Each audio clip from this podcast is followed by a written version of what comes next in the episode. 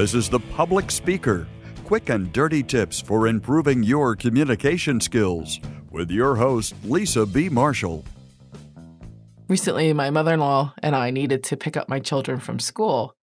As we headed towards the school, I noticed another woman walking in, and I recognized her.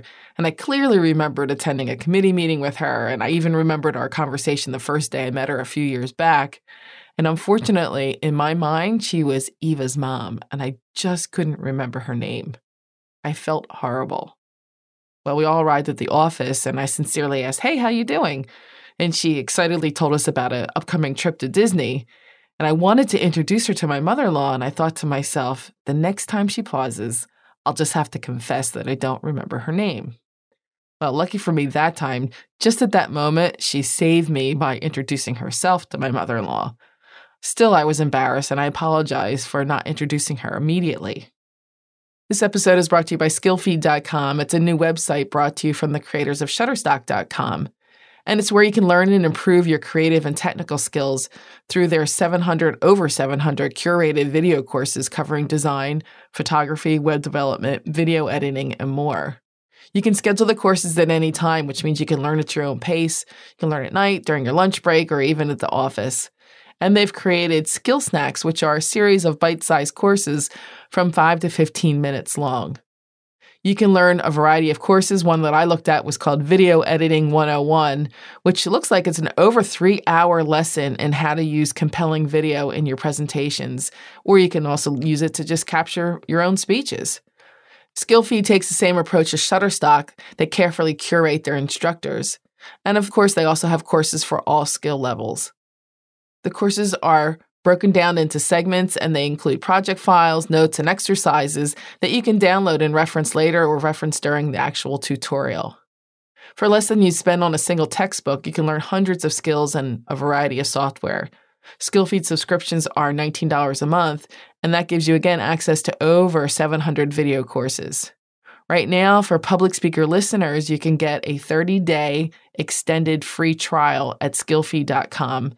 And that's a very interesting offer because that's more than their regular free trial. So it's a 30-day extended free trial. You just need to go to skillfeed.com/public speaker12.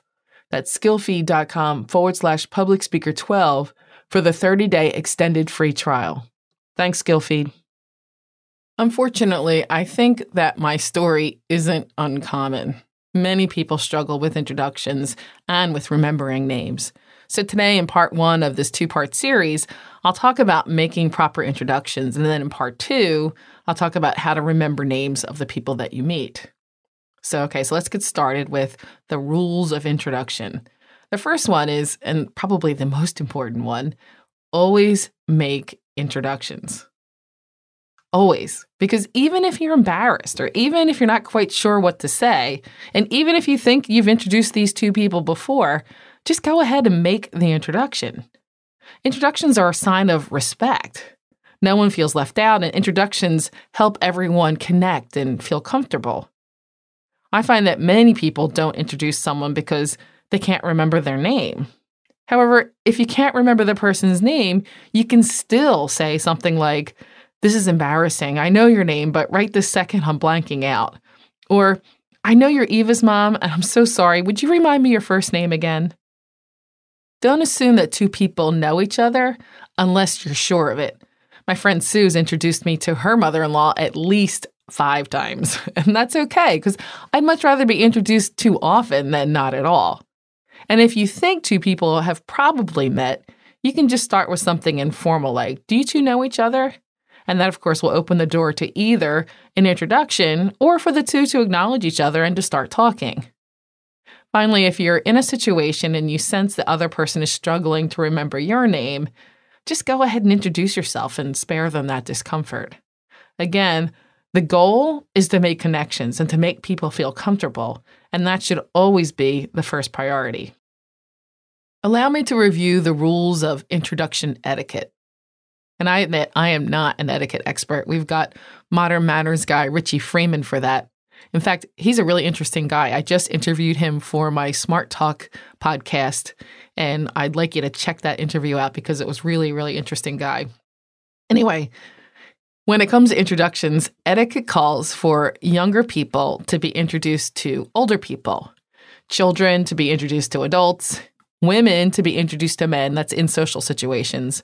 And then in professional settings, the lower rank person is introduced to a person of higher rank, or clients are introduced to internal employees. I know it can be a bit complicated to try to follow all those rules, but Emily Post has a really simple rule that helps. It's always start with the person you're honoring. So for example, you could say, Grandma Vincenda, I'd like you to meet my college friend, Larissa. Or, Armando, this is Tian Hai.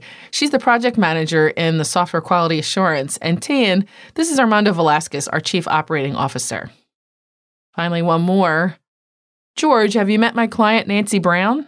Nancy's been the CEO of SciTech Company for the past 5 years. Nancy, this is George Harvington, who recently was promoted to the development manager for our XYZ product. Rule number 3, make sure your introduction is heard. So you need to speak clearly, you need to speak slowly. An introduction is useless if the people being introduced can't hear you or they don't understand your words. If you're in a noisy room, raise your voice to make sure that you're heard, and make sure that you have both people's attention before you start. Emphasize the names by saying them more slowly and clearly, and then repeat them if needed.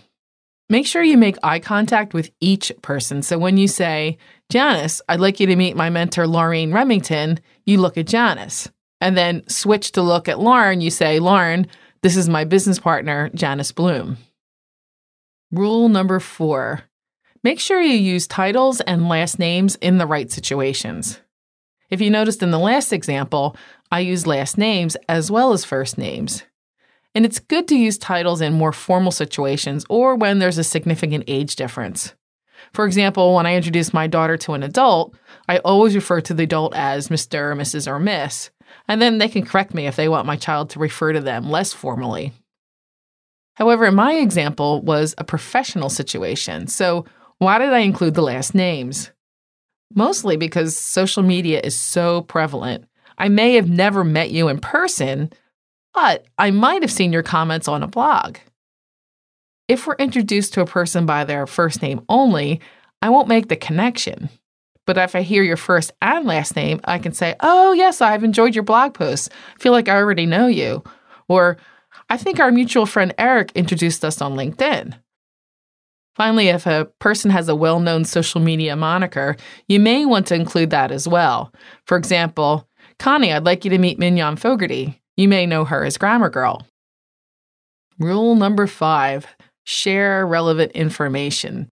Why do I say that? Because when you introduce 2 people, you need to have a little information about each one because the goal is to create rapport between these 2 people. So don't just stop with their names, but at the same token, don't elaborate too much either. Your goal is to provide a tidbit of information to help launch their conversation. If you elaborate too much, you're making yourself an important part of the conversation and you'll miss your goal of connection. But if you don't provide any information that connects the 2 people, then they may end up standing there in awkward silence, which again misses the point of making everyone comfortable and connected. I think it's best to share how you know each of the people or why you're introducing them or some other area of common ground. For example, Syria, this is my neighbor, Alex. Alex Rogers is a writer I was telling you about that I wanted you to meet. And Syria Tillman, she writes for the local entertainment magazine. If you're in a business setting, always include job responsibilities, not just the title. Mention some projects or some recent achievements. So I hope that these tips make you feel more prepared to make introductions. And once you make it a habit to always introduce people, it gets a lot easier. The hard part is in part 2, which is tackling the challenge of remembering names. If you're one of those people who forgets a person's name just seconds after you've met them, you don't want to miss this.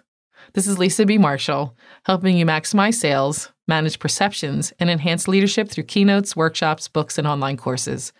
Passionate about communication, your success is my business.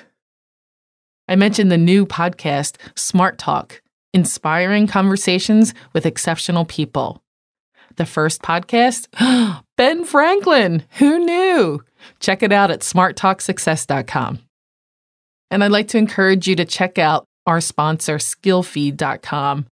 The holidays is a perfect time to brush up on your training, and this new website is where you can learn and improve your creative and technical skills.